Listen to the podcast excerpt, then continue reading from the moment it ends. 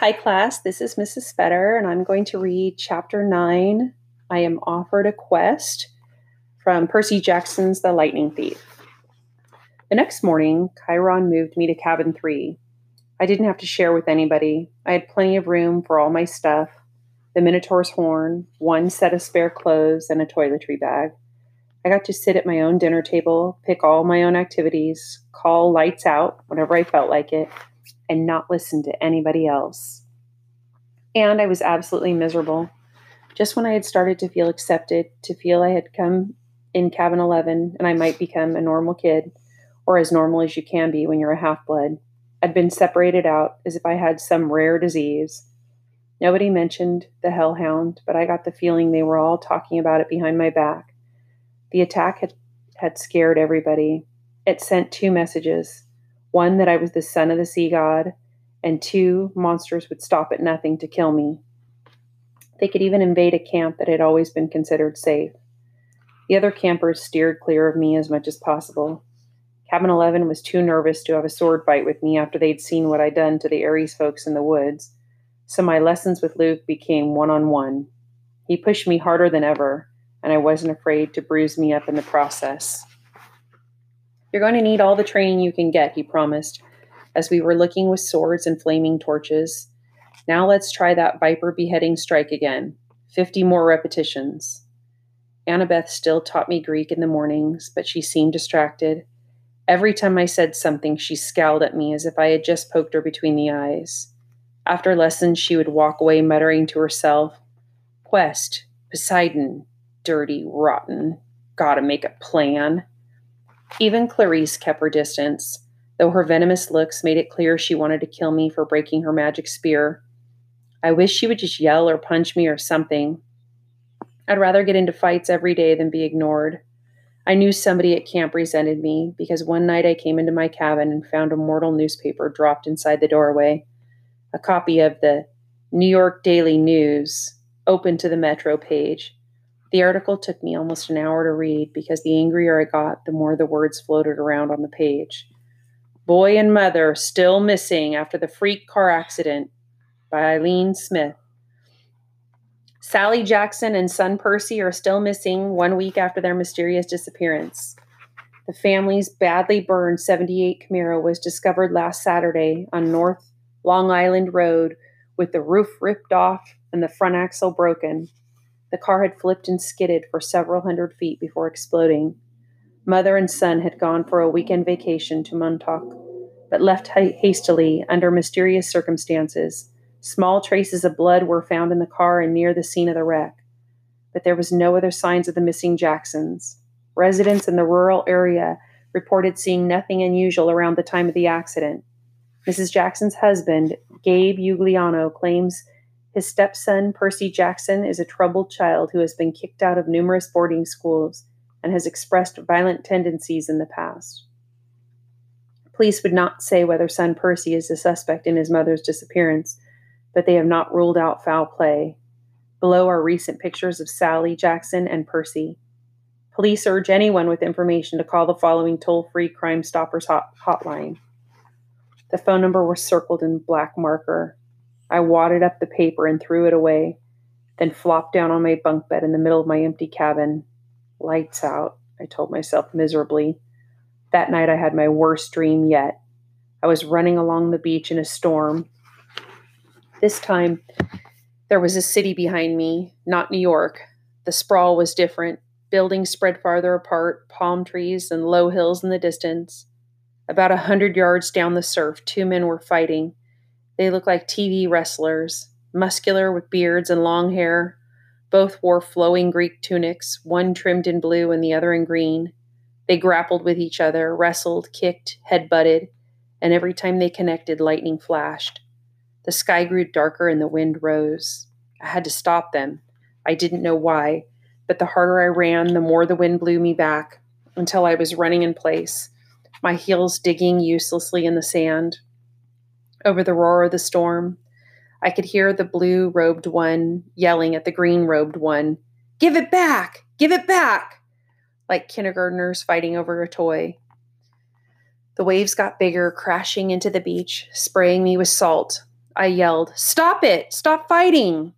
The ground shook. Laughter came from somewhere under the earth, and a voice so deep and evil turned my blood to ice. Come down, little hero, the voice crooned. Come down. The sand split beneath me, opening up a crevice straight down to the center of the earth. My feet slipped, and darkness swallowed me. I woke up, sure I was falling. I was still in bed in cabin three. My body told me it was morning, but it was dark outside, and the thunder rolled across the hills. A storm was brewing. I hadn't dreamed that. I heard a clopping sound at the door, a hoof knocking on the threshold. Come in. Grover trotted inside, looking worried. Mr. D wants to see you. Why? He wants to kill. I mean, I'd better let him tell you. Nervously, I got dressed and followed. Sure, I was that uh, sure that I was in huge trouble. For days I'd been half expecting a summons to the big house. Now that I was declared a son of Poseidon, one of the big three gods who weren't supposed to have kids, I figured it was a crime for me just to be alive. The other gods had probably been debating the best way to punish me for existing, and now Mr. D was ready to deliver their verdict. Over Long Island Sound, the sky looked like ink soup coming to a boil. A hazy curtain of rain was coming in our direction. I asked Grover if we needed an umbrella. No, he said, it never rains here unless we want it to. I pointed at the storm. What the heck is that then? He glanced uneasily at the sky. It'll pass around us. Bad weather always does. I realized he was right. In the week I'd been here, it had never been overcast. The few rain clouds I had I had seen had skirted around the edges of the valley. But this storm, this one was huge.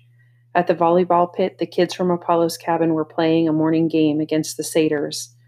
Dionysus's twins were walking around everybody in the strawberry fields, making the plants grow. Everybody was going about their normal business, but they looked tense. They kept their eyes on the storm. Grover and I walked up the front porch of the big house. Dionysus sat at the pinochle table in his trigger tiger striped Hawaiian shirt with his Diet Coke just as he had on my first day. Chiron sat across the table in his fake wheelchair.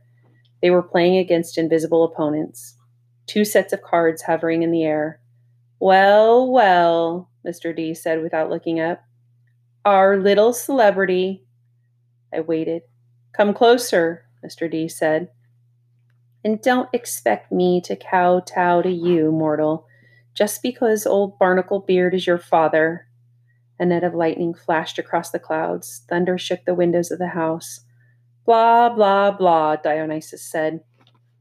Chiron feigned interest in his pinochle cards. Grover cowered by the railing, his hooves clopping back and forth. If I had my way, Dionysus said, I would cause your molecules to erupt in flames. We'd sweep up the ashes and be done with a lot of trouble. But Chiron seems to, seems to feel this would be against my mission at this cursed camp to keep you little brats safe from harm. Spontaneous combustion is a form of harm, Mr. D, Chiron put in. Nonsense, Dionysus said. Boy wouldn't feel a thing. Nevertheless, I've agreed to restrain myself. I'm thinking of turning you into a dolphin instead, sending you back to your father. Mr. D, Chiron warned. Oh, all right, Dionysus relented. There's one more option, but it's deadly foolishness. Dionysus rose, and the invisible player's cards dropped to the table. I'm off to Olympus for the emergency meeting. If the boy is still here when I get back, I'll turn him into Atlantic bottlenose. Do you understand? And Perseus Jackson, if you're at all smart, you'll see that's as much a more sensible choice than what Chiron feels you must do. Dionysus picked up a playing card, twisted it, and it became a plastic rectangle. A credit card? No. A security pass. He snapped his fingers. The air seemed to fold and bend around him. He became a hologram, then a wind, then he was gone, leaving only the smell of fresh pressed grapes lingering behind. Chiron smiled at me, but he looked tired and strained. Sit, Percy, please. And Grover? We did. Chiron laid his cards on the table. a winning hand he hadn't gotten to use. Tell me, Percy, he said, what did you make of the hellhound? Just hearing the name made me shudder. Chiron probably wanted me to say, Heck, it was nothing. I eat hellhounds for breakfast. But I didn't feel like lying.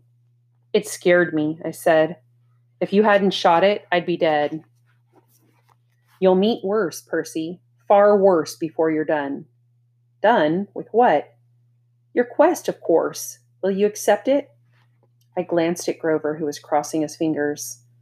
Um, sir, I said, you haven't told me what it is yet. Chiron grimaced. Well, that's the hard part, the details. Thunder rumbled across the valley. The storm clouds had now reached the edge of the beach, and as far as I could see, the sky and the sea were boiling together. Poseidon and Zeus, I said. They're fighting over something valuable, something that was stolen, aren't they? Chiron and Grover exchanged looks. Chiron sat, sat forward in his chair. How did you know that? My face felt hot. I wished I hadn't opened my big mouth. The weather since Christmas had been weird, like the sea, like the sea and the sky are fighting. Then I talked to Annabeth, and she overheard something about theft. And I've also been having these dreams.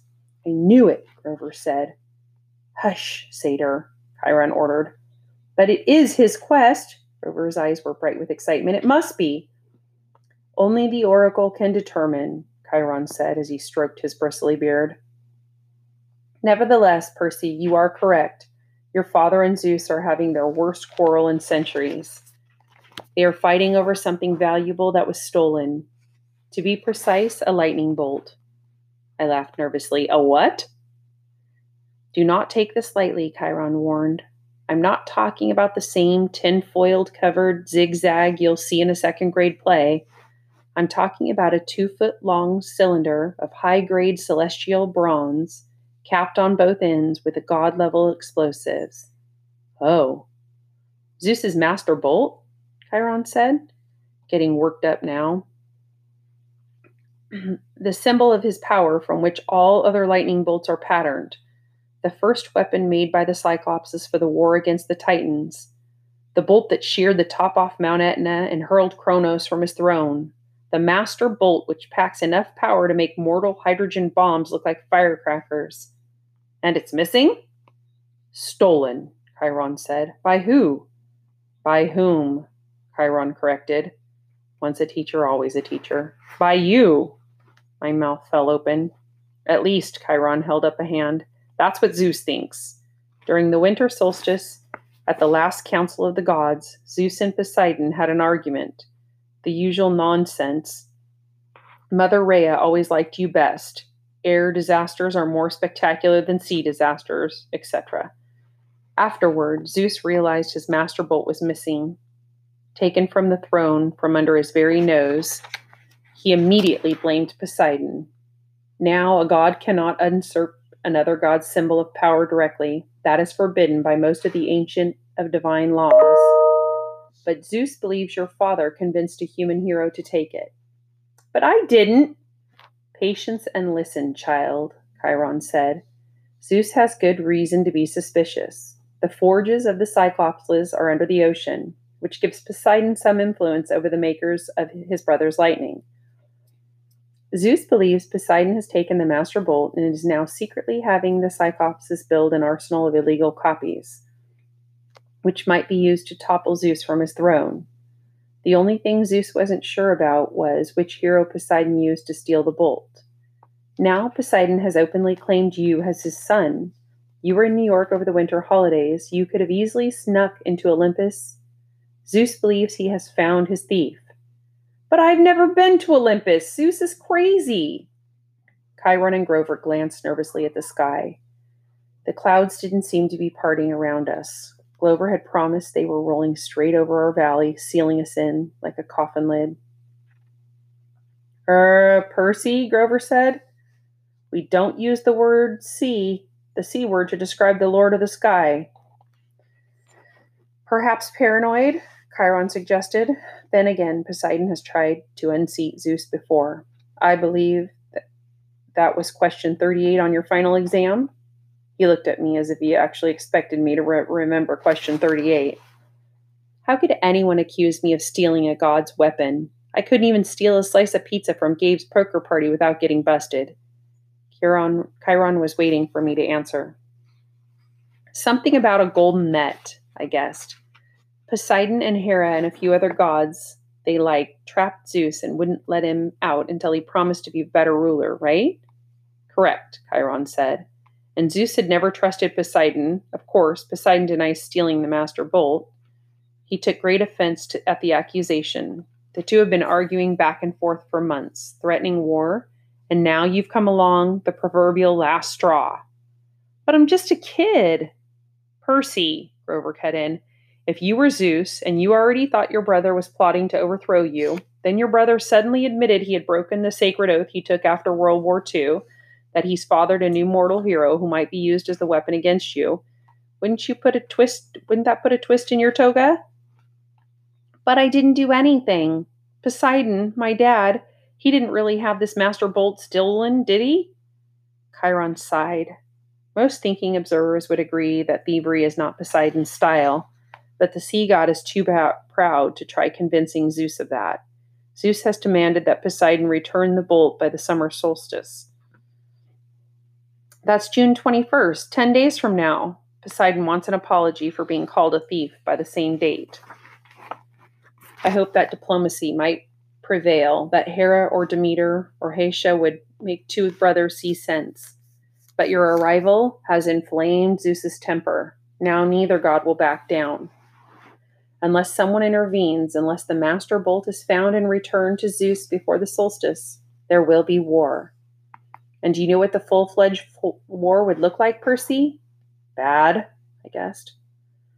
Imagine the world in chaos, nature at war with itself, Olympians forced to choose sides between Zeus and Poseidon, destruction, carnage, millions dead, Western civilization turned into a battleground so big it will make the Trojan War look like a water balloon fight? Bad, I repeated. And you, Percy Jackson, would be the first to feel Zeus's wrath. It started to rain. Volleyball players stopped their game and stared in, in stunned silence at the sky. I had brought this storm to Half Blood Hill. Zeus was punishing the whole camp because of me. I was furious. So I have to find the stupid bolt, I said, and return it to Zeus? What better peace offering, Chiron said, than to have the son of Poseidon return Zeus's property? If Poseidon doesn't have it, where is the thing? I believe I know. Chiron's expression grim. Part of a prophecy I had years ago. Well, some of the lines make sense to me now. But before I can say more, you must officially take up the quest. You must seek the counsel of the oracle. Why can't you tell me where the bolt is beforehand? Because if I did, you would be too afraid to accept the challenge. I swallowed. Good reason. You agree then? I looked at Grover, who nodded encouragingly. Easy for him. I was the one Zeus wanted to kill. All right, I said. It's better than being turned into a dolphin.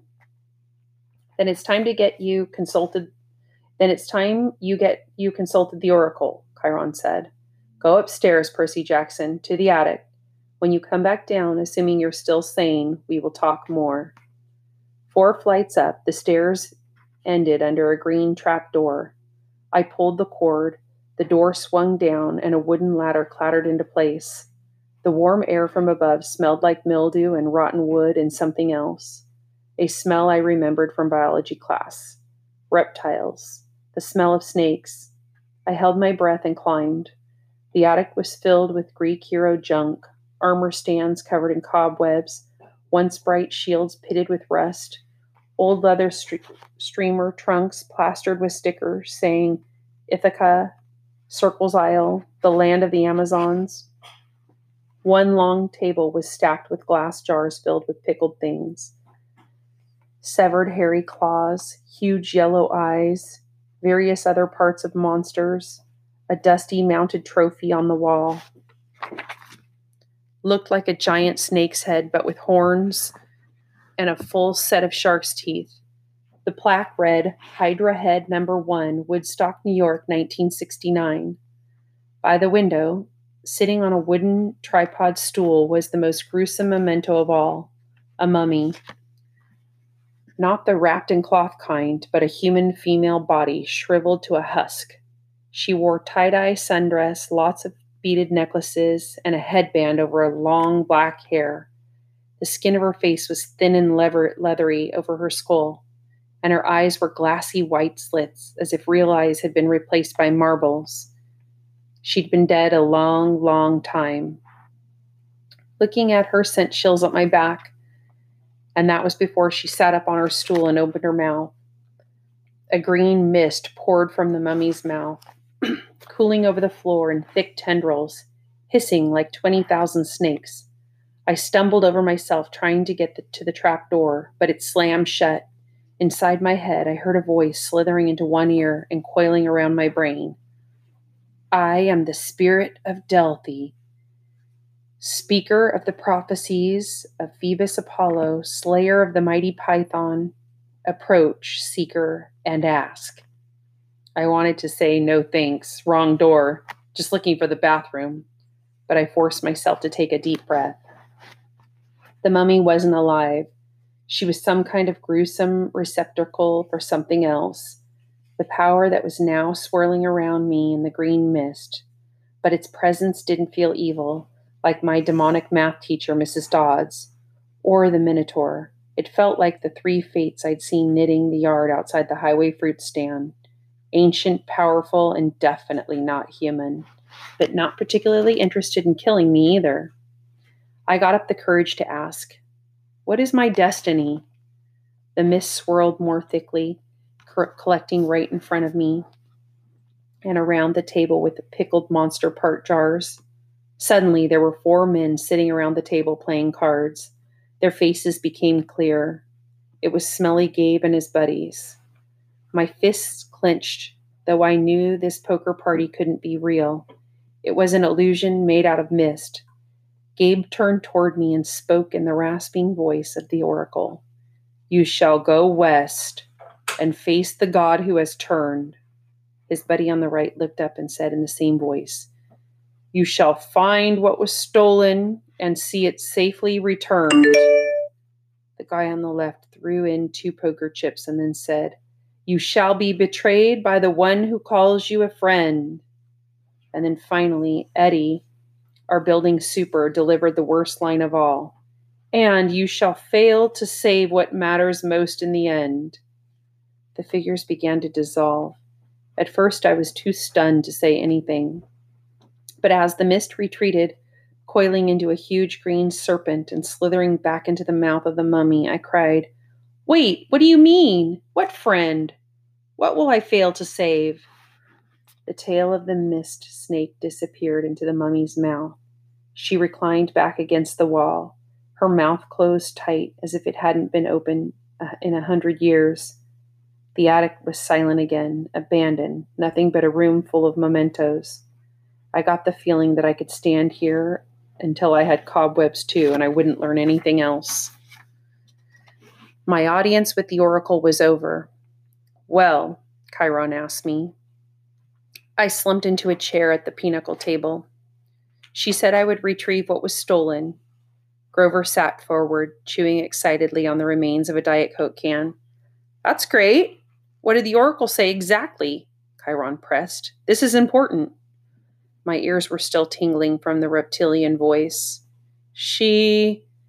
She said I would go west and face a god who had turned. I would retrieve what was stolen and see it safely returned. I knew it, Grover said. Chiron didn't look satisfied. Anything else? I didn't want to tell him. What friend would betray me? I didn't have that many. And the last line, I would fail to save what mattered most. What kind of oracle would send me on a quest and tell me, oh, by the way, you'll fail? How could I confess that? No, I said, that's about it. He studied my face. Very well, Percy, but know this the oracle's words often have double meanings. Don't dwell on them too much. The truth is not always clear until events come to pass. I got the feeling he knew I was holding something back and he was trying to make me feel better. Okay, I said, anxious to change topics. So where do I go? Who's this God in the West? Ah, think, Percy, Chiron added. If Zeus and Poseidon weaken each other in a war, who stands to gain? Somebody else who wants to take over, I guessed. Yes, quite. Someone who harbors a grudge, who has been unhappy with his lot since the world has been divided eons ago. Whose kingdom would grow powerful with the deaths of millions? Someone who hates his brothers for forcing him into an oath to have no more children, and on that oath, both of them now have broken. I thought about my dreams, the evil voice that had spoken from under the ground. Hades, Chiron nodded. The Lord of the Dead is the only possibility.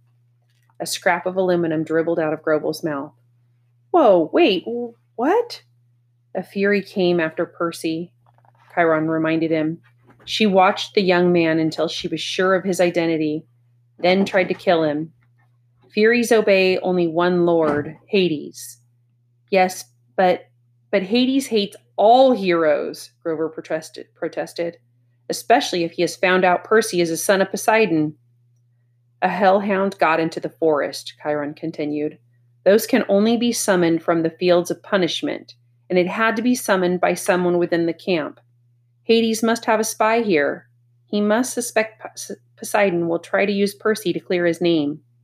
Hades would very much like to kill this young half blood before he can take on the quest.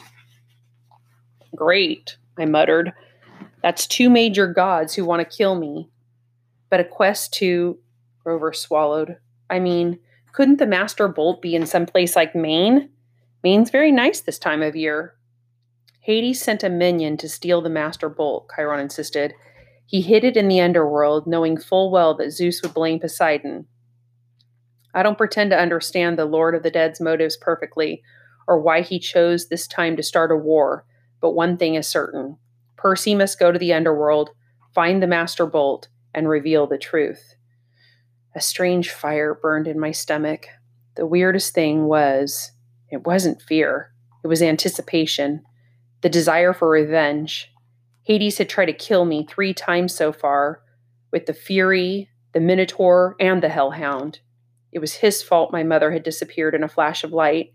Now he was trying to frame me and my dad for a theft we hadn't committed. I was ready to take him on.